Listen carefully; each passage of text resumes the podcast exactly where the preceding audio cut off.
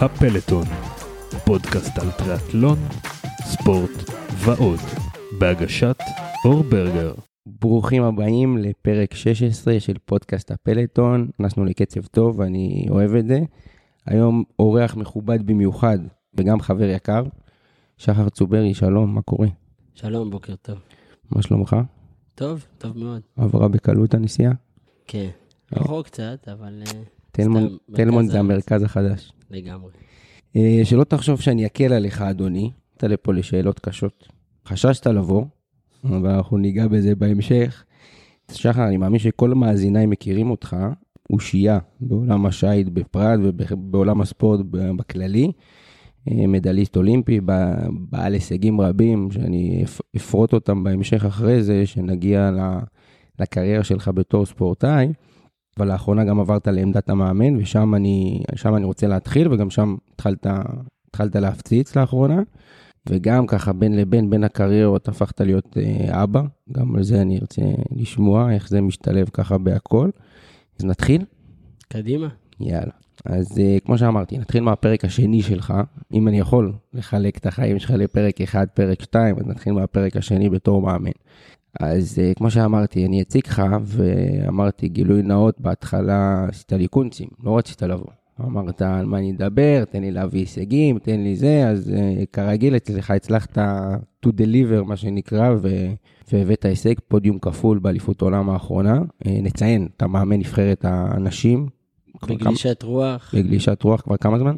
נכנסתי לתפקיד בעצם באוקטובר אלפיים עשרים ואחת, וכן, בעצם אני סוגר עכשיו שנה, ראשונה בתור מאמן, מאמן נבחרת ישראל, בוגרות, ענף חדש, גלשן חדש, בעצם הרבה צעירות, כל הנבחרת היא מאוד מאוד צעירה, כולן שם עם שאיפות ורצונות, בסופו של דבר לחזור עם, עם מדליה מפריז. בענף שלנו, בסופו של דבר, רק, רק אחת תוכל להגיע, רק אחת תוכל לייצג. ורק מדליה זה הישג. ורק מדליה זה הישג. כן, יש לכם ציפיות גבוהות תמיד, אבל euh, אני חייב להציג לך רגע לנקודה הזאת. אמרת, אני רוצה לבוא רק אחרי הישג. Um, באמת אתה מרגיש שבתור מאמן אתה צריך להתחיל כאילו מחדש, להוכיח את עצמך מ- מאפס? כן, חד משמעית. אני חושב ש... אתה יודע, בסוף ידעתי שאתה מזמין אותי לפה בתור מאמן. או לדבר לפחות על האימון, כי מבחינתי הפרק של הגולה, של הספורטאי, הוא, הוא נגמר. די אמרתי, וגם אמרתי במילים, גם אמרתי במעשים, כאילו עשיתי, באמת אני חושב שסך הכל קריירה מפוארת ומכובדת, ואני די מאוד מרוצה מהדרך שעברתי. ובתור מאמן אני בתחילת הדרך, אז כמו שבתחילת הדרך שלי כספורטאי העדפתי להתעסק ב- בעשייה ולהביא תוצאות, אז גם, גם עכשיו אני סך הכל במאי האחרון הייתה אליפות אירופה, הייתה אליפות אירופה מכובדת מאוד, שתי גולשות בעשירייה, סיימו מקום שמונה ותשע, אבל הרגשתי פספוס, הרגשתי ש... שאני יכול יותר טוב, הרגשתי שהבנות יכולות יותר טוב, ואני מסתכל על הישגים בסופו של דבר, ואני מסתכל על הישגים גם בענף השייט, אבל גם מחוץ לענף השייט, ג'ודו, טריאטלון, ריצה, אתה יודע, אני מסתכל על כל הפודיומים, ואני, כמו שאני הייתי ספורטאי תחרותי, עכשיו אני מאמן תחרותי, אני רוצה להיות... המאמן המוביל בארץ, אני רוצה להוביל את הנבחרת שלי להישגים שלא היו לפני, ו, וברגע שהזמנת אותי להתראיין, אמרתי, אין, כאילו אני לא חכה, תן, תן רגע לראות שבאמת יש הישגים, שאני באמת יודע מה אני עושה בתור מאמן לפני, עכשיו זה לא שאני חושב שאני לגמרי זהו, פיצחתי את הנוסחה, ואני, אבל באמת מרגיש שאני, במקצוע הזה, בענף הזה, כל יום לומד משהו חדש, כל יום משתפר ו- ונמצא ב- לא באזור נוחות שלי, ומזה אני בעיקר נהנה. אז איך זה היה בעצם המעבר מעמדת הספורטאי לעמדת המאמן? כמה זה שונה, במה זה שונה? אז קודם כל המעבר לי הרגיש מאוד חלק, טבעי, הרגשתי, אני חושב שגם באיזשהו מקום הקורונה תרמה לזה רבות, הרגשתי איזה סוג של מיצוי. ידעתי שכנראה אני אפרוש אחרי אולימפיאדת טוקיו, ובעצם בכלל, כל הקמפיינים, כל אולימפיאדה, ידעתי לנהל את האנרגיה שלי, להגיע למבחנים האולימפיים או לאולימפיאדה בכושר סי. ובעצם השנה הזאת, גם, תכף נדבר גם על, על ההורות ועל הכל, אז כאילו די כיוונתי את כל האנרגיות לאוגוסט עשרים, ובעצם פתאום הקו סיום מתרחק. פתאום זה לא היה אוגוסט עשרים כבר. בדיוק, זה עוד שנה, זה עוד שנה שצריך, אתה יודע, קצת כמו בטריאטלון, אתה נותן את הספרינט האחרון, אתה שומר את כל הכוחות לפיינל סטרץ' ופתאום יש לך עוד, אתה צריך לתת עוד, ובאמת שם הרגשתי שכבר אני על עדים ומרוקן, וברגע ש... שהסגה הזאת נגמרה, אז זה מין כזה שחת הלימוד עד הסוף, ואמרתי, אחלה, אני סיימתי להיות ספורטאי פעיל, עם זאת, דגם חדש, גלשן אחר, אתגרים חדשים, ואמרתי, וואלה, זה אחלה כרטיס יציאה החוצה, בלב שלם, וממש רציתי בעצם להעביר את כל הידע הלאה. ואני חייב לשאול, הייתי שמח אם היית בא, כאילו לפני ההישג, כי אז אולי הייתי גורם לך להתפתל בכיסא קצת יותר. לא קפיצה גדולה מדי, כאילו מספורטאי, שבסדר, ספורטאי גדול ככל שהוא יהיה, והיית הכי גדול שלנו בענף הזה, ומדליה אולימפית, וקריירה מאוד... גל מאוד גדול. מאוד גדול. אבל אתה חבר, אז תרשה לי לפרגן יותר. אז אני אומר, זה לא קפיצה גדולה מדי, כאילו ספורטאי, לא משנה מה, כמה זה, מאמן, זה בסופו של דבר, זה משהו אחר, כאילו אתה צריך קצת תכונות אחרות. חד משמעית. אם זה היה קורה בענף שלי, אז הייתי אומר, איפה אתם חיים? כאילו אני לא רואה ספורטאי, ויש לנו עכשיו דיון כזה, ואני מרגיש בנוח להעלות את זה פה, כי, כי גם רן יודע את דעתי, אבל רן סגיב שפרש לא מזמן, אז יש דיבור על היותו מאמן כזה, אז אמרתי, אוקיי, סבבה, ש, שיתחיל, כאילו שיתחיל מאגודה, שיתחיל בתור עוזר, שיתחיל בסגלים הצעירים, כאילו אני מדמיין את רן עכשיו, בום, זורקים אותו להיות מאמן ראשי של גברים או נשים, נראה לי קפיצה מאוד גדולה. קודם כל, אני מאוד מסכים, זה באמת קפיצה מאוד מאוד גדולה, ופה אני חושב שיש שני דברים שונים אולי ביני לבין רן, זה הפקטור של הגיל. אני לא ילד, אני בן שלושים ושש, כאילו עברתי הרבה גלגולים של מאמנים ושיטות, ואם זה לעבוד לבד ואם זה לעבוד בנבחרת, אבל כמו שאתה מכיר אותי, אני גם... לפני האולימפיאדה הראשונה, אני אמרתי, אני שם, אני, לזה אני מכוון, לשם אני שואף, ו... וידעתי שאני נכנס לנעליים גדולות, מאוד, ו... וכמו שאמרתי לפני משפט, שאני מאוד אוהב את האזור הזה של האי-נוחות, ש... שגורם לי כל הזמן לדחוף קדימה, ו... ו... ובעצם לרדוף אחרי המטרות, אחרי התוצאות. בנוסף, אני הרגשתי מאוד בנוח להיכנס למשרה, כי ידעתי שבאיגוד יש צוות שמאוד מפרגן, מאוד תומך, גם גל שנכנס בעצם הוא המקביל שלי, והוא מאמן את הנבחרת גברים, גם גידי קליגר שהוא מאמן את ה-ארבע שבעים, שהוא בעצם אימן בספרד ועשה איתם מדליה אולימפית בטוקיו. וגם היה ספורטאי בפני עצמו. וגם היה ספורטאי מצוין בפני עצמו, אז... אז כשאתה יודע, חשבתי, התלבטתי, זה הרגיש לי מאוד מאוד טבעי, ואמרתי, אוקיי, יש, יש מסביבי סביבה מאוד מאוד תומכת, שאני יודע שאני יכול להתייעץ, לשאול, בלי אגו, בלי, בלי משחקים, ו, ו, ובסופו של דבר, כל המערכת רוצה בהצלחתי, כי בסופו של דבר הצלחתי הצלחת, הצלחתם, ולהפך, ולכן אני, אני מאוד שמח ש, שקפצתי על ההזדמנות. וטוב, קצת, כאילו, הקדמת אותי, כי באתי לשאול, האם אתה מקבל את הגב והשקט מהאיגוד, מהמערכת, לעשות את מה שאתה רוצה, כי אני מכיר אותך בתור בן אדם, והכרתי אותך בתור ספורטאי, ותמיד היה לך את הדרך שלך, היה לך, לא שהיית מוכן להקשיב, אבל היה לך את הדרך שלך, והיית נאמן לעצמך, ולפעמים זה השתלב עם המערכת, ולפעמים גם היית, אמרת, אוקיי, המערכת לא רוצה להתיישר לפי מה שאני רוצה, אני עושה את מה שאני חושב לנכון. בתור מאמן, לפעמים זה יותר קשה. בדיוק. כי אתה בעצם שכיר של המערכת. נכון, אז שאלת קודם מה השוני בין להיות ספורטאי לבין להיות מאמן, אז זה בדיוק השוני. ואני חושב שזה משהו שלמדתי עם הבגרות. למדתי איך לעבוד עם המערכת, איך להציג את הטיעונים, איך לעבוד. בעצם כמו בכל מערכת, לכל בוס יש בוס, ובסופו של דבר צריך לראות איך לא שוברים את הכלים, ו- ו- אלא כן מוצאים את הדרך לעבוד ביחד, ואני חושב שזה אחד האתגרים. אתה רוצה להגיד לי שבשנה האחרונה לא היה שום שלב שרצית לשבור את הכלים? אני לא. לא? לא. מעולה. כאילו באמת אה, נותנים לי גב, אני מאמין שזה יגיע. אני מאמין שזה יגיע ו... לא, מן הסתם, כי מתחרות לתחרות, אם תמשיך להביא מדליות, אז יהיה לך יותר גב ויותר שקט. אבל ההתחלה יכולה להיות קשה לפעמים. נכון, אבל גם זה, זה מין מלכודת דבש כזו, שאם אתה באמת הולך וכל הזמן מצליח וזה, אני אומר...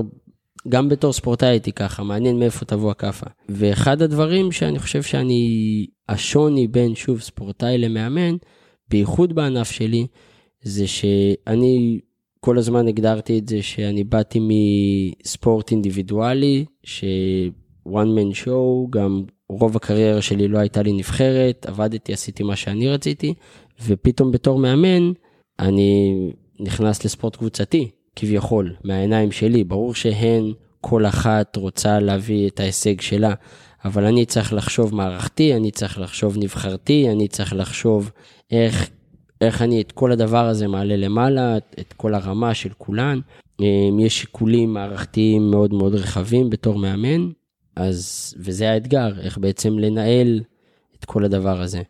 אם אני שואל אותך, נגיד, בתוכנית אופטימלית, אתה מרגיש שאתה ממש ממצא את כל מה שאתה רוצה, חושב, מאמין בו, כאילו, אתה, אתה ממש נבנה לפי כוונותיך ומה שאתה חושב, או שאתה, אתה יודע, צריך להתפשר פה, צריך להתפשר שם, לא יודע אם זה עם הצוות, אם זה עם כמות ימי אימון, אם זה ההחלטות לגבי ספורטאים, דברים כאלה, ספורטאיות במקרה שלך.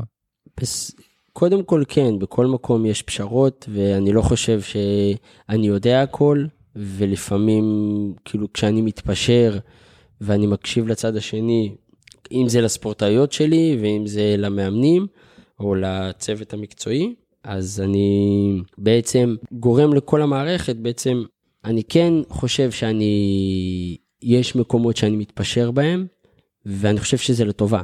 אוקיי. Okay.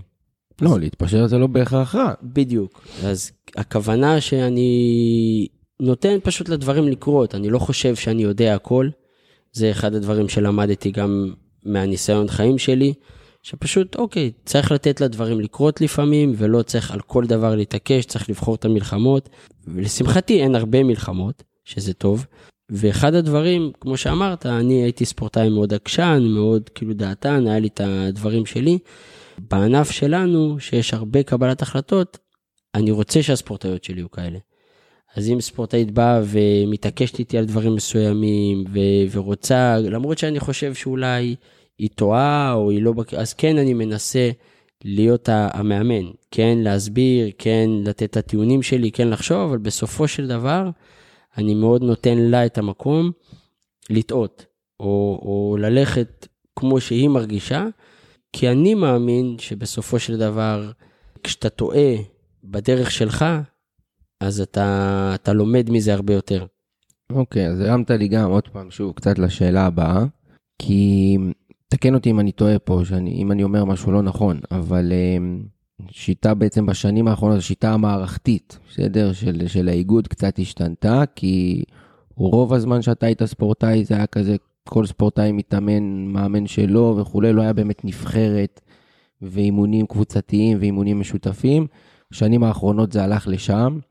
שאל אותך אחרי זה לגבי איך אתה השתלפת עם החבר'ה הצעירים בקמפיין לטוקיו, אבל יותר מעניין אותי עכשיו, בסדר? איך אתה, ואנחנו יודעים, אתה בטח יודע, אני, אני, אני יודע מה הצד שלי, כמה קשה זה לנהל בנות, ו, ובנות ש...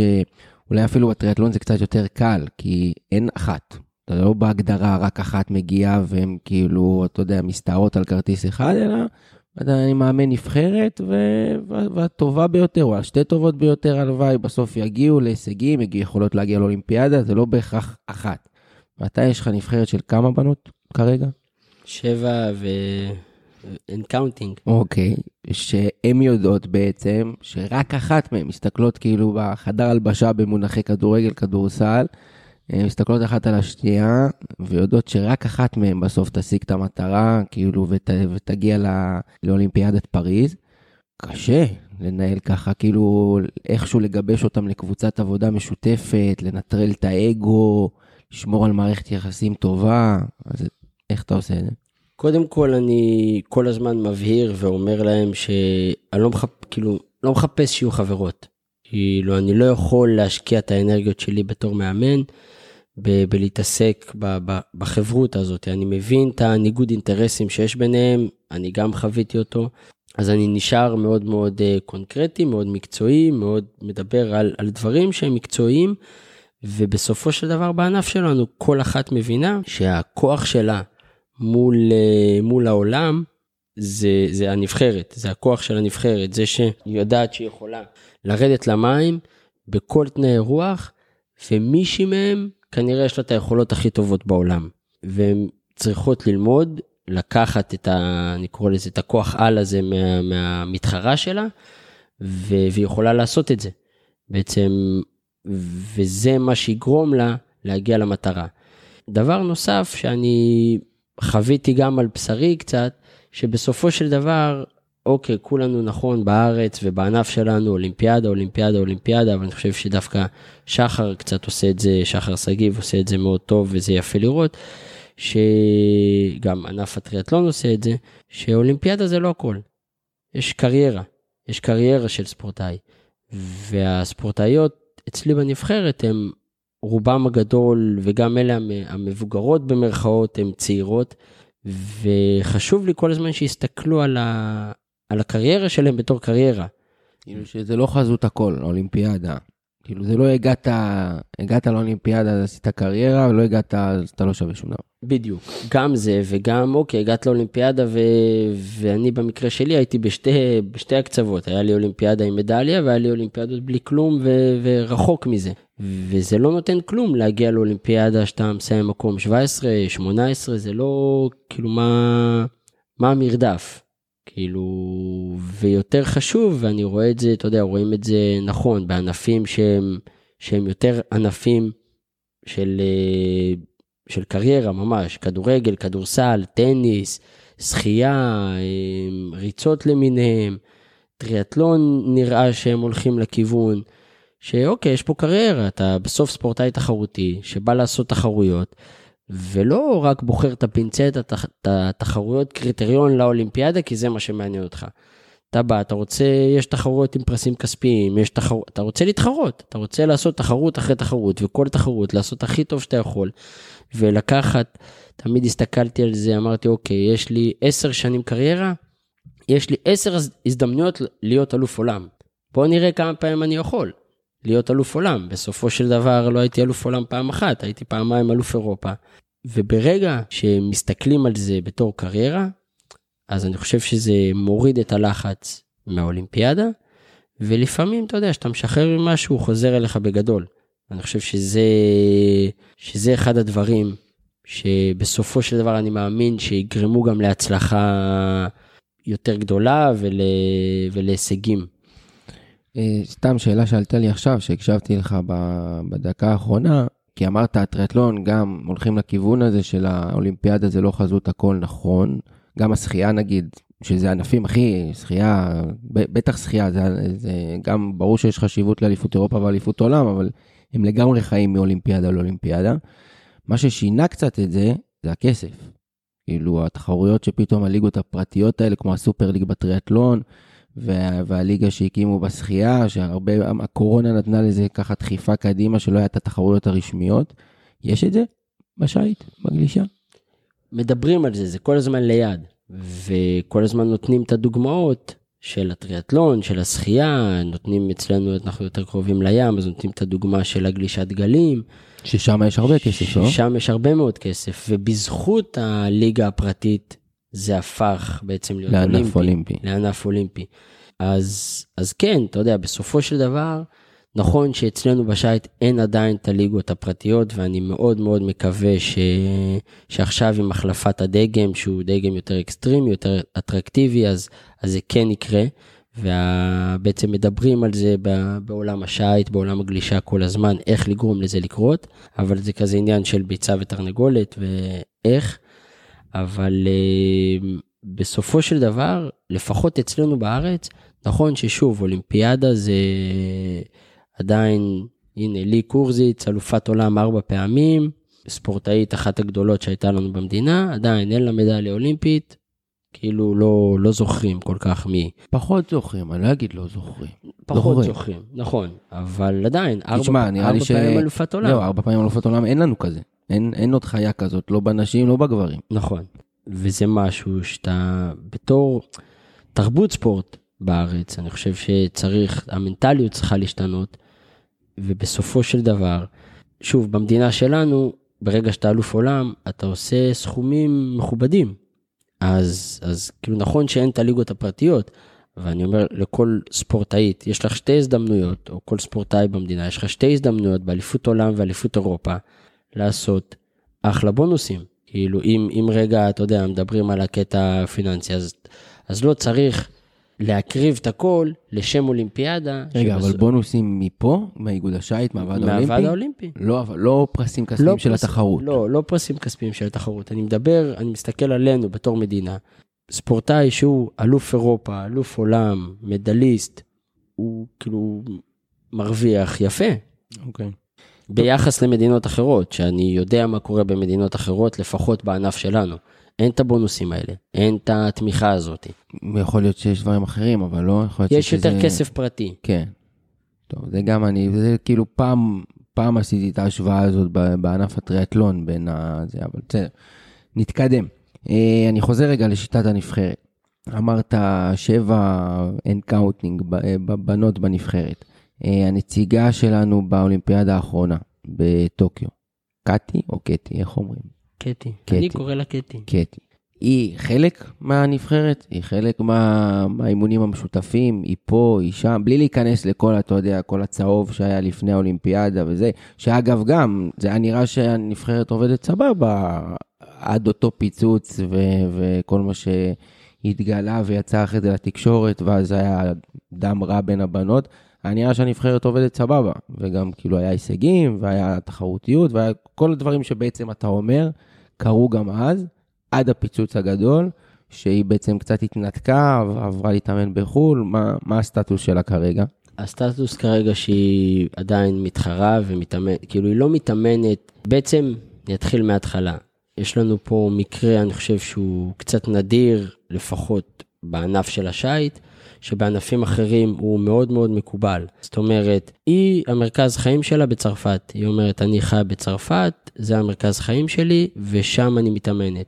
כחלק מהחובות שלה, בתור ספורטאית נבחרת, שמקבלת מימון מהוועד האולימפי, מהיחידה לספורט הישגי, איגוד השייט, וכו' וכו' וכו'. חלק מה... היא מקבלת בעצם הרבה מאוד זכויות, אני קורא לזה. חלק מהחובות שלה, זה להגיע לאימוני נבחרת, הכי החובה הבסיסית, אוקיי. ובעצם בחובה הזו, אני בתור מאמן נבחרת, אומר אוקיי, אני מבין, את לא בת שמונה עשרה, את לא חיילת, יש לך חיים מעבר לספורט, יש לך זוגיות מעבר לספורט, את המרכז חיים שלך בצרפת, אני המאמן או אנחנו בתור המערכת, מאפשרים לזה לקרות. עכשיו אתה יודע, זה לא שהמצאנו את הגלגל, כמו שאמרתי, זה קורה, בכל כך הרבה ענפים אחרים, שיש ספורטאי שמייצג מדינה מסוימת, וחי במדינה אחרת. כאילו בענף שלנו, זה קצת חריג מהנוף, קצת חדש. אבל שוב, בקטע הזה היא ממומנת על מלא, היא מקבלת תמיכה מהמדינה, מהצינורות המקובלים, עובדת עם אנשי מקצוע מהשורה הראשונה אצלנו פה בארץ, משתפת פעולה, אבל... חיה בעצם ב... בחול, ו... ונפגשת איתנו בתחרויות. עכשיו, אני מודע למצב הרגיש, בגלל ה... העבר. העבר וההיסטוריה. ולכן אני מבין שאי אפשר להאיץ תהליכים, דברים יקחו, יקחו זמן, אבל אני יכול להגיד לך שלאט לאט, בעצם נגרום לזה שגם אנחנו, בתור נבחרת, נתאמן יותר בחול, כי... בקטע המקצועי זה מה שנדרש מאיתנו, וגם היא תתאמן איתנו יותר, ויקח לזה עוד שנה, עוד שנתיים, לאט לאט זה יתכנס, ובסוף גם, אתה יודע, אם היא תהיה נציגה, אז יתיישרו לפי מה שהיא רוצה, אם תהיה נציגה אחרת, זה הכל עניין בסופו של דבר של הישגים ושל יכולות, אבל פשוט מנהלים את זה בצורה יותר שקולה ונכונה. קיצור, אתה אומר, אתה חי עם זה בשלום א', אתה, זה הכל בהסכמה ושום דבר פה לא במעמד צד אחד שמחליט ו, ו, ומישהו מיישר קו. אבל כן, היית... כן צד אחד מחליט. זאת אומרת, המערכת עדיין יותר חזקה. המערכת לא, עדיין אומרת... אם המערכת הייתה חסרת פשרות, הייתה אומרת לה, שומעת, את צריכה לבוא לפה, יש נבחרת, כולם מתאמנות ביחד, את לא מעל כולם, בואי לפה, תת... את רוצה את המימון, את רוצה את הזה, אז בואי לפה, תתאמני פה. כן, אבל המערכת... אתה אומר, אתה נכנסת פה לה... עם השיקול דעת, גם עם אולי קצת הניסיונך בתור ספורטאי, ו... ושהיית טיפה דומה לזה, שהרבה פעמים הלכת עם הדרך שלך, ואמרת, אוקיי, אני יכול להכיל את זה, אני יכול להבין את זה, אני מאפשר... עדיין ללא פשרות, עדיין היא חייבת לדווח, עדיין היא חייבת להיות בתקשורת מלאה, עדיין היא... כאילו, כל החובות בעצם של ספורטאי שמייצג את המדינה, שאני, שהיא ספורטאית שלי, שאני חייב לדעת איפה היא עומדת, ומה קורה איתה, ואיך היא מתאמנת, כשבאים אליי, מה שנקרא, הבוסים שלי, או המנהל המקצועי, או הראש ליחידה לספורט הישגי, או הוועד האולימפי, להגיד, אוקיי, אנחנו משלמים, מה קורה?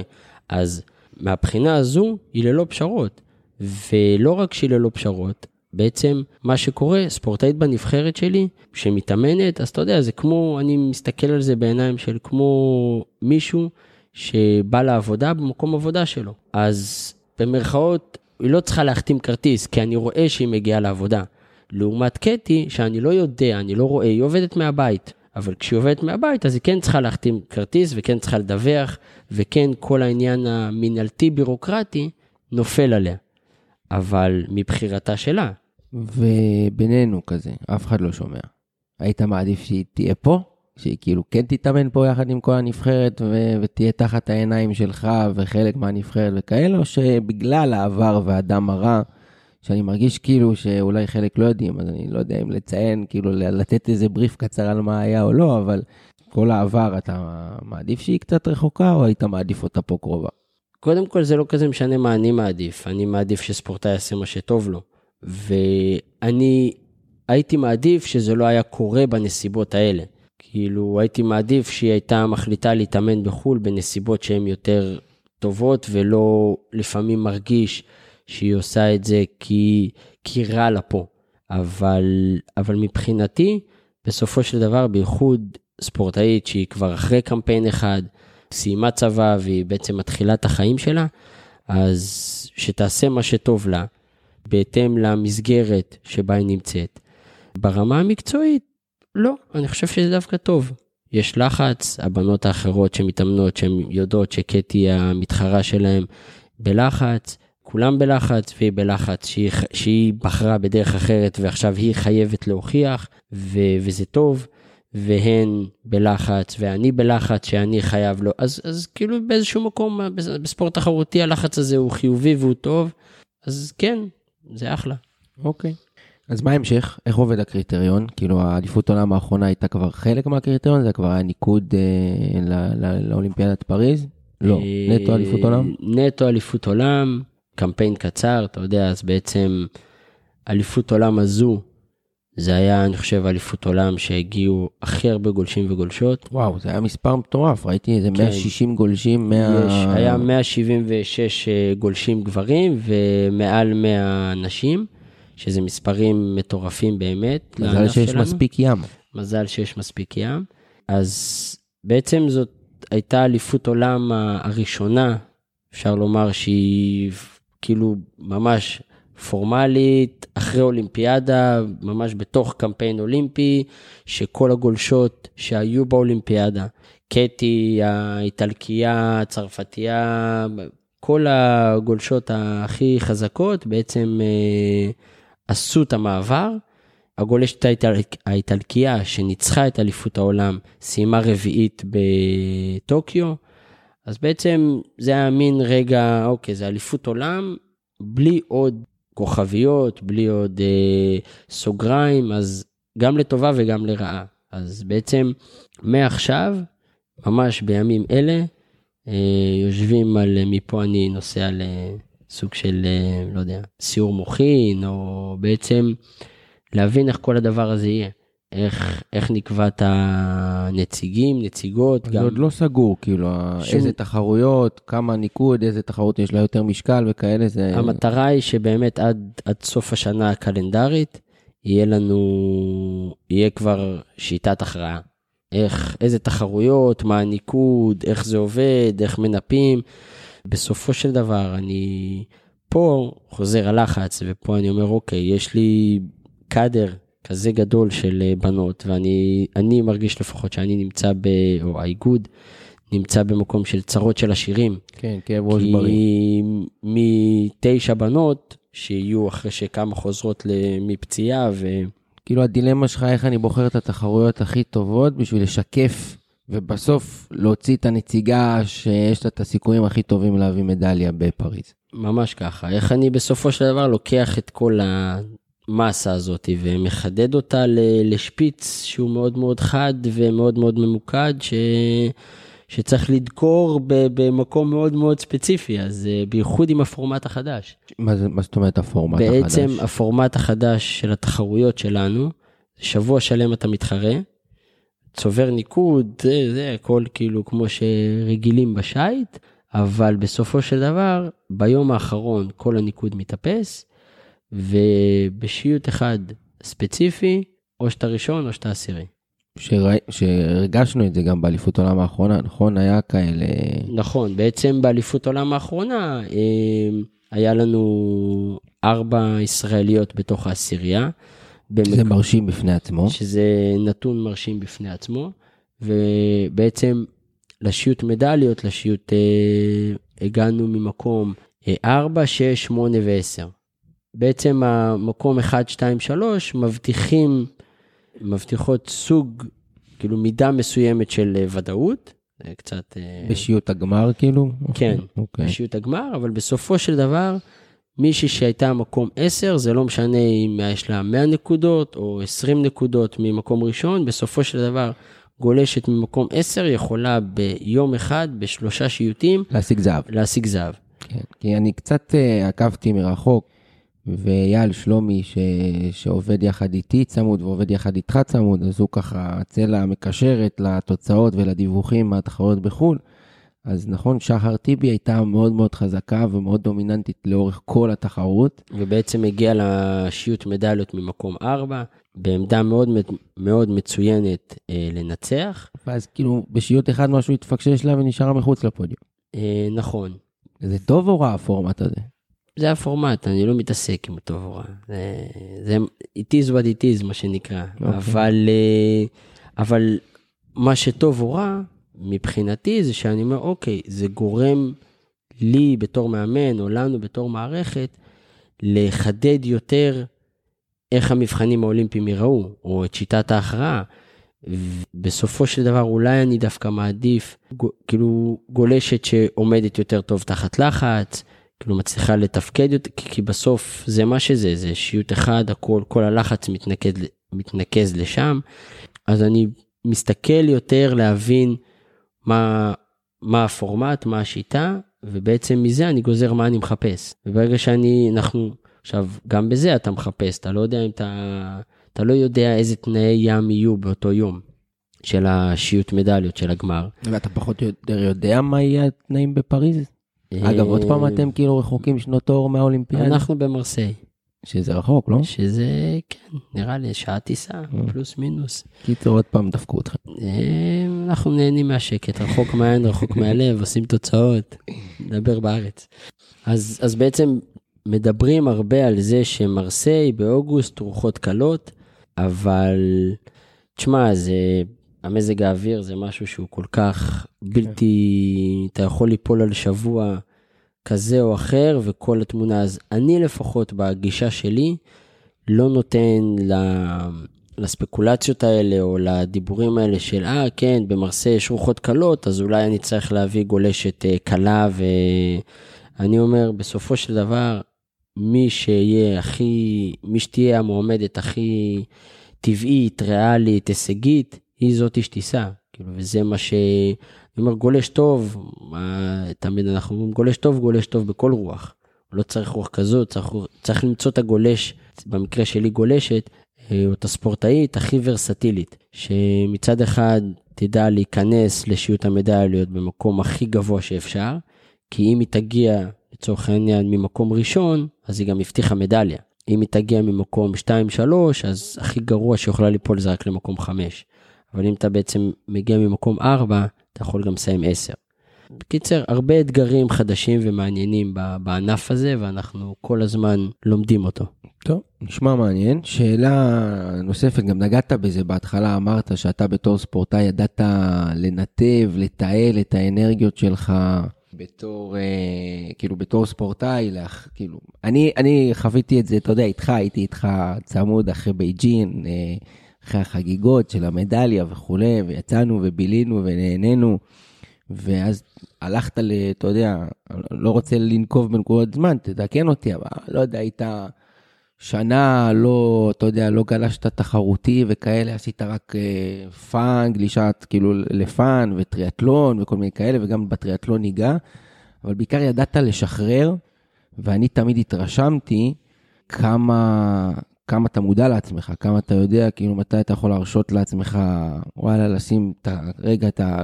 לא לשים את הקריירה בצד, אבל לקחת כאילו ברייק ממושך, כי אצלנו כאילו הטריאטלון, אתה יודע, פגרה של שבועיים, פגרה של שלושה שבועות, כבר המאמנים מתחילים כאילו להתקצץ בגוף כזה, ו... וכאילו טוב, מה קורה, מתי חוזרים, ואתם בענף שלכם ידעתם לקחת כאילו לפעמים חצי שנה, שנה כאילו מחוץ לתחום, ועדיין לחזור, ולחזור בבום. עכשיו, בתור מאמן, זה יותר קשה, כי כאילו אתה, שוב, היה לך את היכולות האלה, השאלה אם אתה בתור מאמן מתנהג באותה גישה שכאילו היית עם עצמך, או שזה שונה, כי אתה אומר, אוקיי, אחת אני יכול לתת לה, אני סומך עליה, אני יכול לתת לה חצי שנה עכשיו, לא עכשיו, בסדר, אחרי אולימפיאדה, חצי שנה כזה ליהנות מהחיים, ולכי תגלשי גלים, ותחזרי ותעשי מה שאת רוצה, ויש אחת שאתה אומר, וואלה, אני נותן לה חודש, כאילו בלי המסגרת, היא לא יודע אם היא חוזרת. איך אתה מנהל את זה בתור מאמן? אני, יש לי הרבה מלחמות פנימיות עם עצמי, כי מצד אחד אני מכיר כמה צריך את החופש, את החופש הזה ואת החופש המנטלי הזה, מצד שני אני מבין שאין לי הרבה שליטה, ובתור מאמן אני כל הזמן רוצה להסתכל על, על ביצועים באימונים, אבל קודם כל ככה איזה דיסקליימר, כאילו בסופו של דבר אליפות אירופה אלפיים ותשע שניצחתי, הייתה בתל אביב ביוני, זאת אומרת, עשרה חודשים אחרי אולימפיאדה, כבר ניצחתי אליפות אירופה בבית, אז עם כל החגיגות ועם כל הזה, כמו שאתה אומר, הייתי מאוד מאוד אה, מודע לעצמי, ואני חושב שהמודעות הזו, והביטחון הזה, שאני יודע שאני יכול לחזור, או שאני יודע שאני יודע לנהל את, ה, את הקריירה שלי, את הזמן שלי, בא בעיקר מביטחון בעבודה קשה. כמו שאמרת, אתה מכיר אותי אולי קצת יותר טוב מאחרים, ונכון, אני תמיד עם חיוך, אני תמיד ברוח טובה, תמיד זה, אבל אחד הדברים שאם אני מסתכל ככה לאחור, אני לא פחדתי מעבודה קשה, ואני לא מפחד מעבודה קשה, ואני בתור ספורטאי עבדתי מאוד מאוד קשה, ולכן כל פעם שהגעתי לאיזשהו, לאיזושהי תקופה או לתחרות, שאמרתי, אוקיי, מפה עכשיו אפשר רגע להוריד, אז גם ידעתי שאני צריך ליהנות מהתקופה הזאת, ו- ולקחת אותה בשתי ידיים, כי עוד שנייה תגיע תקופה שאני אוריד את הראש, ויעבוד מאוד מאוד קשה, ומאוד ממוקד, ו- ומאוד חד, כי, כי העיניים על המטרה, ו- וצריך להגיע אליה. אז בגדול אני מחפש את זה אצל הספורטאיות שלי, אני מחפש את הבגרות הזאת, ואני חושב שעכשיו אנחנו בשלב שהן לומדות להכיר אותי, אני לומד להכיר אותם, ואחד הדברים הכי מאתגרים בתפקיד שלי, אני חושב שזה לפנות לכל אחת באופן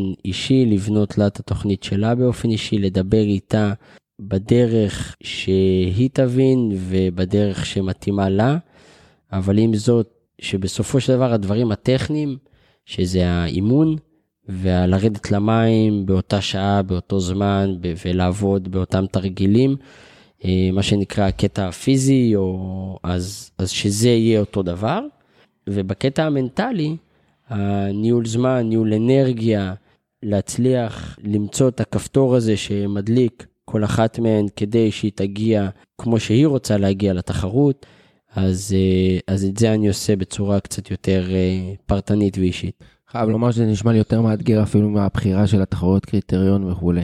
איך כאילו לדעת, להכיר את כל הספורטאיות בזה, ואתה יודע, מן הסתם, אחת אתה חושב שהיא, אתה צריך לשבת עליה יותר קרוב, ואחת אתה סומך עליה יותר, ואז אתה עם אחת מתנהג בצורה כזאת, ואחת מתנהג בצורה אחרת, ואז היא באה ואומרת, היי, מה, למה אתה לא משחרר לי? כל מיני כאלה, מה מאתגר? אז המשפט שקיבלתי הכי הרבה נראה לי השנה, זה שאני לא מתייחס, כאילו, שאחת מהם, בעצם, אני חושב אפשר להגיד כולן, אמרו, אתה לא מתייחס אליי מספיק.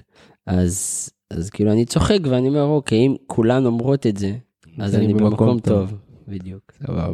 טוב, שחר, אתה יודע למה זה פרק חגיגי במיוחד היום, מעבר לזה שאתה יושב פה, סוף סוף יושב פה? פודקאסט הפלטון עולה, עולה כיתה. אנחנו מתגאים עכשיו בחסות חדשה, בלשעוני גרמין. אני באופן אישי מתאמן עם גרמין כבר לא יודע כמה שנים, ו... חברה של שעוני ספורט לטריאטלון, לשחייה, לריצה, לניווט, וגם אפילו לענפים במים, לשייט, לגלישה וכאלה. אז חברה מדהימה שאני באופן אישי אוהב, אבל אני מגיע מענף הטריאטלון, שאני חושב שיש שם גם דומיננטיות מאוד מאוד גדולה לחברה הזאת.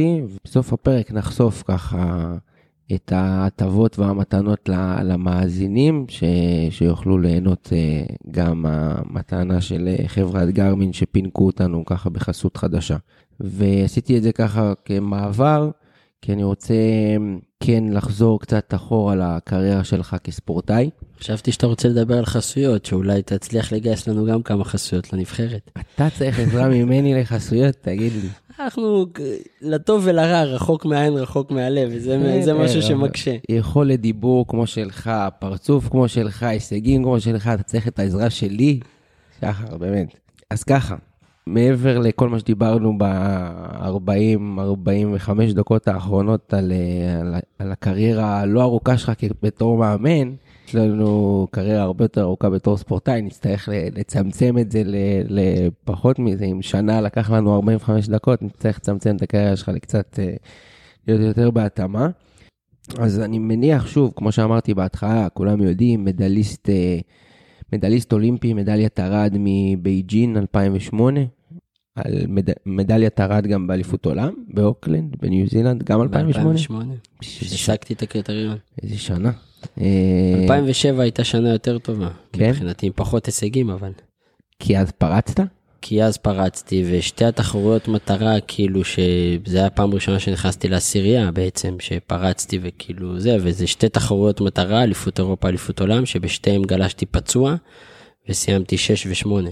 וזה היה בדיוק גם, כאילו, חשוב לציין, חשוב לציין, אלפיים וארבע, אתונה, גל פרידמן, מדליית זהב, בסג הכי גדול שלנו באולימפיאדות, ואז אתה בא בתור ילד, מה, ב-אלפיים ושבע היית בן? עשרים ואחת. כן, החליפו דגם. החליפו דגם מהמסטרל. בעצם ב-אלפיים וחמש מהמסטרל עברו לניל פרייד, ובעצם מה שקורה עכשיו, ממש בשנה האחרונה, שהחליפו מהניל פרייד ל-איי קיו פויל, שזה הדגם החדש, אז בעצם קרה אז איתי, וזה פותח דלת להרבה מאוד ספורטאים. אז אני הייתי ספורטאי מאוד צעיר שפרץ, וגם עכשיו יש את כל, הספ... את כל הספורטאים הצעירים שפורצים. אז, אז אלפיים ושמונה שנה גדולה, מדליה אולימפית, מדליה, מדליית ארד אולימפית, מדליית ארד באליפות אירופה. אלפיים ותשע אחרי זה, כמו שאמרת, אלוף אירופה פה בתל אביב, אני זוכר את זה, זה היה גם תחרות עם כזה חשיפה תקשורתית קצת יותר גדולה, בגלל שזה היה פה. יכולה לך גם חברה איטלקייה, אז בכלל זה היה סיפור מרגש בעיתונות. שנה אחרי זה גם הייתה אלוף אירופה, נכון? אלפיים ועשר בפולין. כן. Back to back. Back to back. לא פשוט. שלוש אולימפיאדות סך הכל. אלפיים ושמונה בייג'ין דיברנו, אלפיים ושתים עשרה לונדון, אלפיים ושש עשרה אה, ריו, שאני בטוח שרצית להעסיק שם יותר, גם בלונדון, גם בריו. ואז נגיע, נגיע לטוקיו ולכל הקמפיין וכל מה שקרה עם ה... התחייה של האולימפיאדה, ואז מן הסתם... התחייה של המבחנים. כן, התחייה, כאילו שהיה לך כבר את הכרטיס ביד, ואז האולימפיאדה נדחתה בגלל הקורונה. אבל ספר לי קצת מה מכל ההישגים האלה, ואני יודע שגם היה לך הישגים בנוער וכאלה, אבל לא נפרוט פה הכל. מה הכי גדול שלך, האולימפיאדה? כן, אני חושב שבעצם אולימפיאדה זה ההישג סי הכי הכי משמעותי, בזכות הבמה הכי משמעותית, כאילו אין מה לעשות. בסופו של דבר, זו גולת הכותרת, אפשר לומר שבעצם, אני חושב, התחרות שאולי שהכי נהניתי בה, קריירה ווייז, זה, כמו שאמרת, זה אליפות אירופה בתל אביב. תחרות מאוד מאוד מאוד משמעותית, לא יודע, תחרות מטרה בשבילי, בבית, תקשורתית אני מגיע אחרי שאני בעצם מדליסט אולימפי, אז אני בא כפייבורית, ופשוט גם תחרות עם פרופיל תקשורתי ולחץ מאוד מאוד גבוה, וגם הזכייה. אני חושב שבעצם אחרי בייג'ין, ממש באותו ערב שהסתיימה התחרות, אוקיי, יש את הבדיקת סמים, אחרי בדיקת סמים אתה הולך לטקס, מעניקים את המדליה, חוזר לחדר, מתחיל להרוז, ואני אומר למאמן שלי, עכשיו אני, עכשיו אני מבין. עכשיו אני יודע איך נצח תחרות. אין לי עכשיו תחרות, אני מנצח. ובעצם ב-אלפיים ותשע, זה היה הפעם הראשונה שהתחלתי אשכרה לנצח תחרויות. אז זה היה, אני חושב, הקטע הכי, התקופה הכי טובה. ובכלל תיגע לי ככה בקצרה, היה לך שלוש אולימפיאדות, כן? אז, וישבו לי פה, אתה יודע, שחר ורן, מסכנים, סיפרו לי על החוויה האולימפית שלהם, האולימפיאדת קורונה, ובעיקר הרגשתי שהם מתבאסים, אתה יודע, פה הטקס פתיחה היה כזה מאפן, פה זה, איך אתה מסכם את כל ה... כמה זה באמת אה, חוויה מיוחדת במינה, ומשהו שהוא שונה כאילו מתחרות אחרות? חוויה מאוד מיוחדת, חוויה באמת שאתה מתחכך עם הספורטאים הכי גדולים, שאתה מסתובב ואתה יושב בחדר אוכל עם לברון ג'יימס, או פוגש באוטובוס אתר אימונים כזה או אחרת, ג'וקוביץ', וכאילו, וכולם מסתובבים כאילו, כל אחד הוא אחד האדם.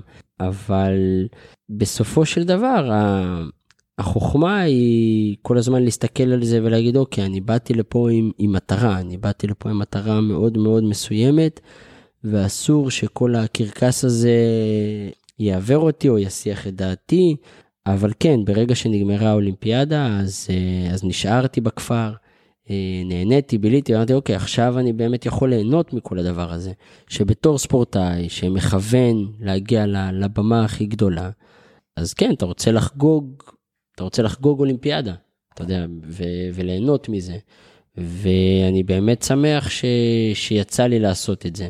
כמובן שמקצועית בלונדון ובריו התאכזבתי מהתוצאה, והרגשתי שאוקיי, בטוקיו אני אעשה את התיקון, וכאילו הרגשתי באיזשהו מקום, טוקיו בשבילי זה המקום מושלם לעשות את התיקון, כי זה לא תהיה אולימפיאדה רגילה.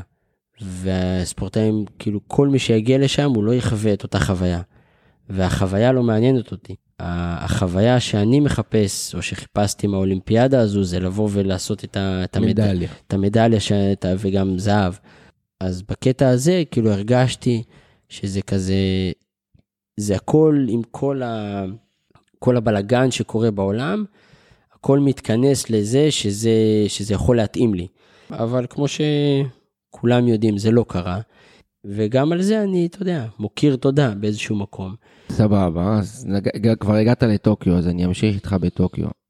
עד כמה זה, אתה יודע, יושב לך על נקודה כזאת של החמצה, של פספוס, בשביל לסגור את הקריירה כמו שצריך, ועד כמה, אתה יודע, נשארת עם זעם, או לא יודע מה, על ההחלטה, כי בואו בוא נעשה את זה בקצרה.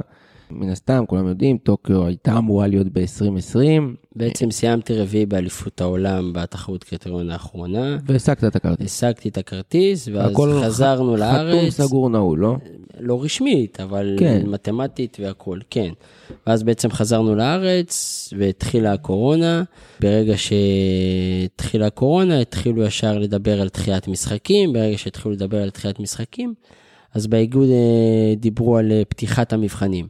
משהו שאתה יודע, מקצועית אני יכול להבין, אז אין לי זעם וכעס על אף אחד, וגם אמרתי, אוקיי, כאילו בסופו שעבר אני ספורטאי, וכמו שאמרתי בתחילת הפרק, אני רוצה וצריך להתחרות, ואני לא יכול לפחד מתחרות, כואב ככל שזה יהיה, זה החיים וזה הספורט.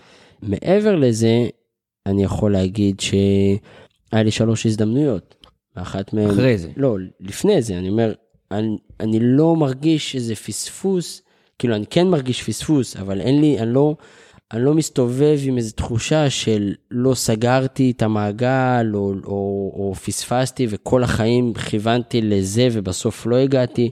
הייתי בשלוש אולימפיאדות, יש לי מדליה אולימפית, היו לי שתי אולימפיאדות שגלשתי לא טוב, אז אני לא יכול, אני לא הולך עם תחושה של, הייתה לי הזדמנות ופספסתי אותה. היה לי שלוש הזדמנויות. כאילו, שאתה אומר שלוש הזדמנויות, זה אחרי שהמבחנים נפתחו מחדש. שלוש הזדמנויות במשחקים אולימפיים.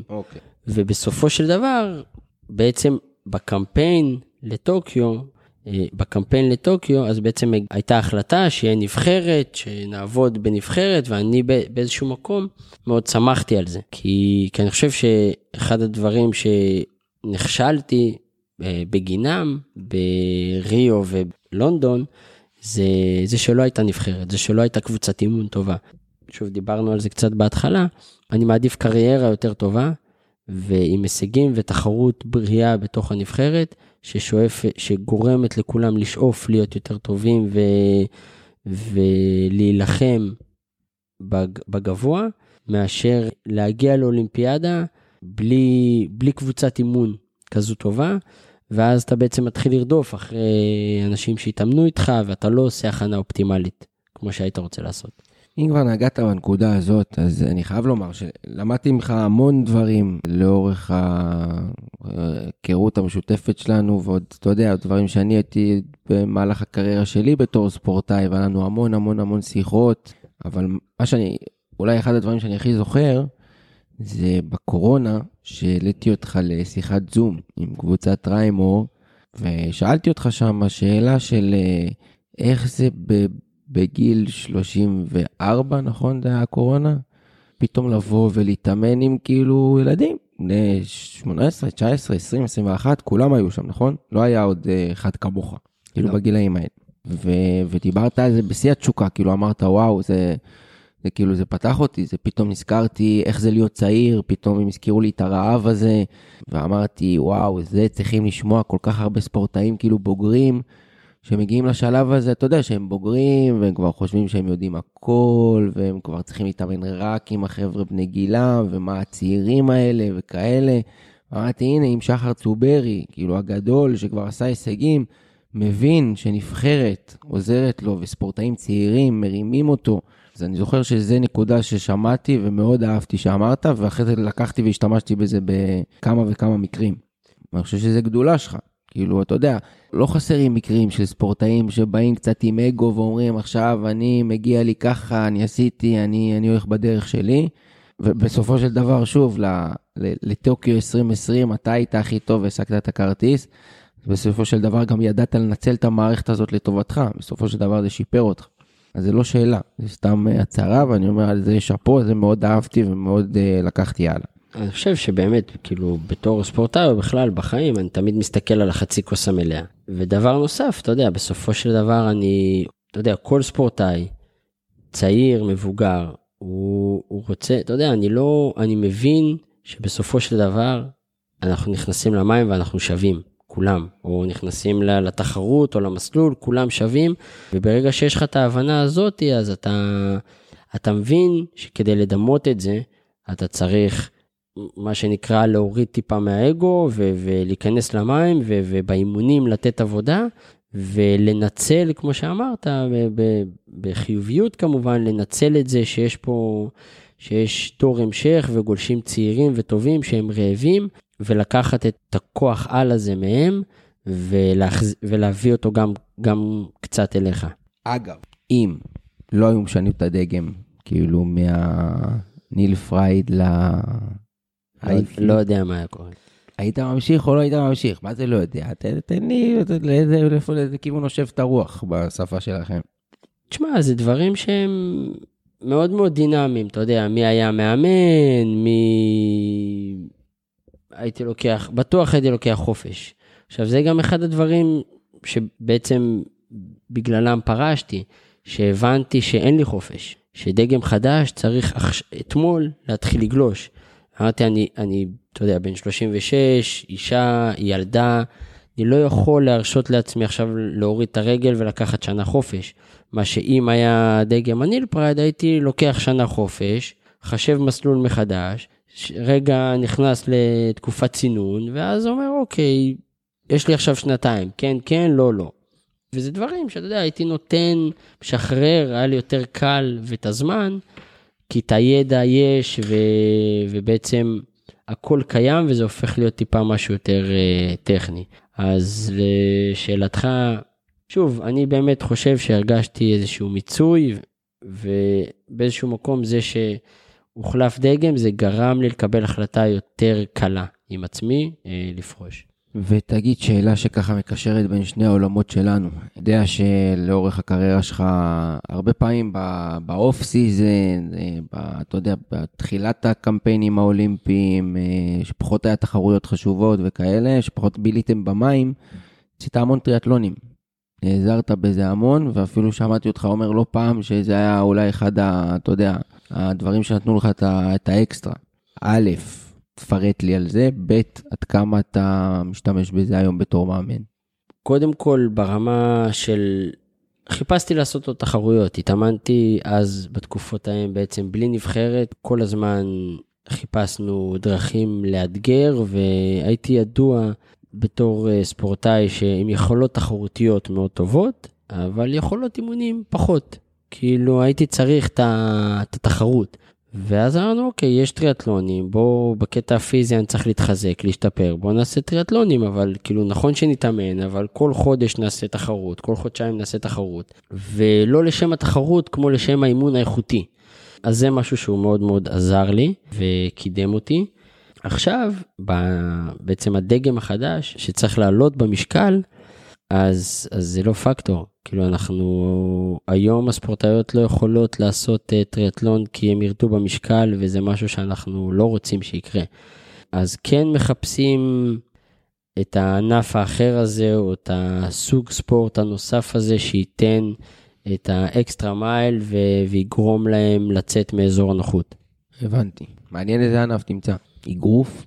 נגיד. קשה, אבל בעיקר בגלל שזה ענף חדש, אז אין אוף סיזן כמעט, אתה יודע, גם קמפיין קצר, גם ענף חדש, אז כרגע זה בעיה שאני אומר, אוקיי, נצטרך להתמודד איתה עוד אולי אחרי פריז, אבל כרגע אני כל הזמן אומר להם, כנסו למים, תגלשו, תהיו כמה שיותר על פויל, בעצם שזה כל הגלשנים המרחפים, כמה שיותר על זה, שזה בעצם הופך את זה לאיזשהו אימון טכני, כמה שיותר שעות על הגלשן, זה יבנה לכם בסיס יותר רחב.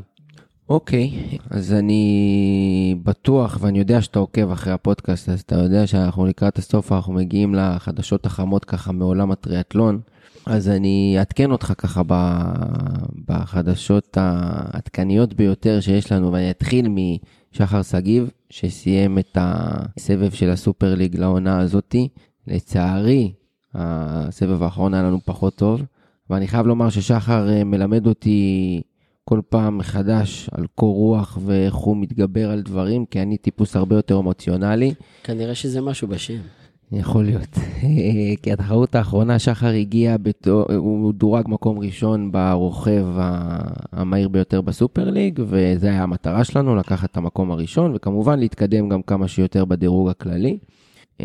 והיה לנו טקטיקה ככה מאוד ברורה, שעבדה מאוד טוב, בערך עד השנייה האחרונה לפני שהשגנו את הניצחון, כי שחר היה לו תחרות מול שניים מאוד ספציפיים, עידן וייל וווסקו וילצ'ה, שהם היחידים שיכלו לאיים עליו בדירוג הכללי של האופניים.